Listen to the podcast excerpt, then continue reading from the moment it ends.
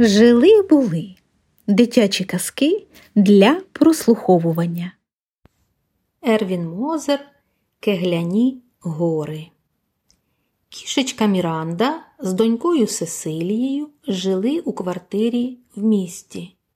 Одного дня вони отримали листа від Мірандиного дядька, кота Авеля. Люба Мірандо, писав він, ми давно не бачилися. Минуло вже понад шість років, відколи я вирушив у навколосвітню мандрівку. Як твої справи? Чув ти кілька років, як маєш донечку Сесилію. Я дуже хочу вас обох побачити. Приїжджайте до мене в гості.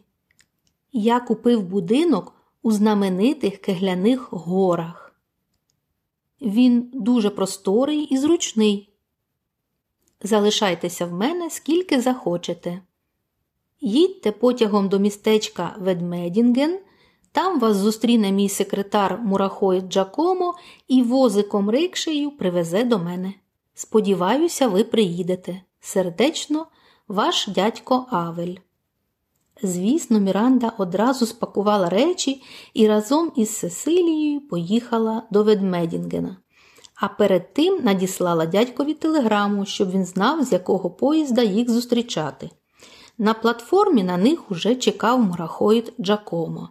Міранда з Сесилією мостилися у зручній рикші, і поїздка почалася.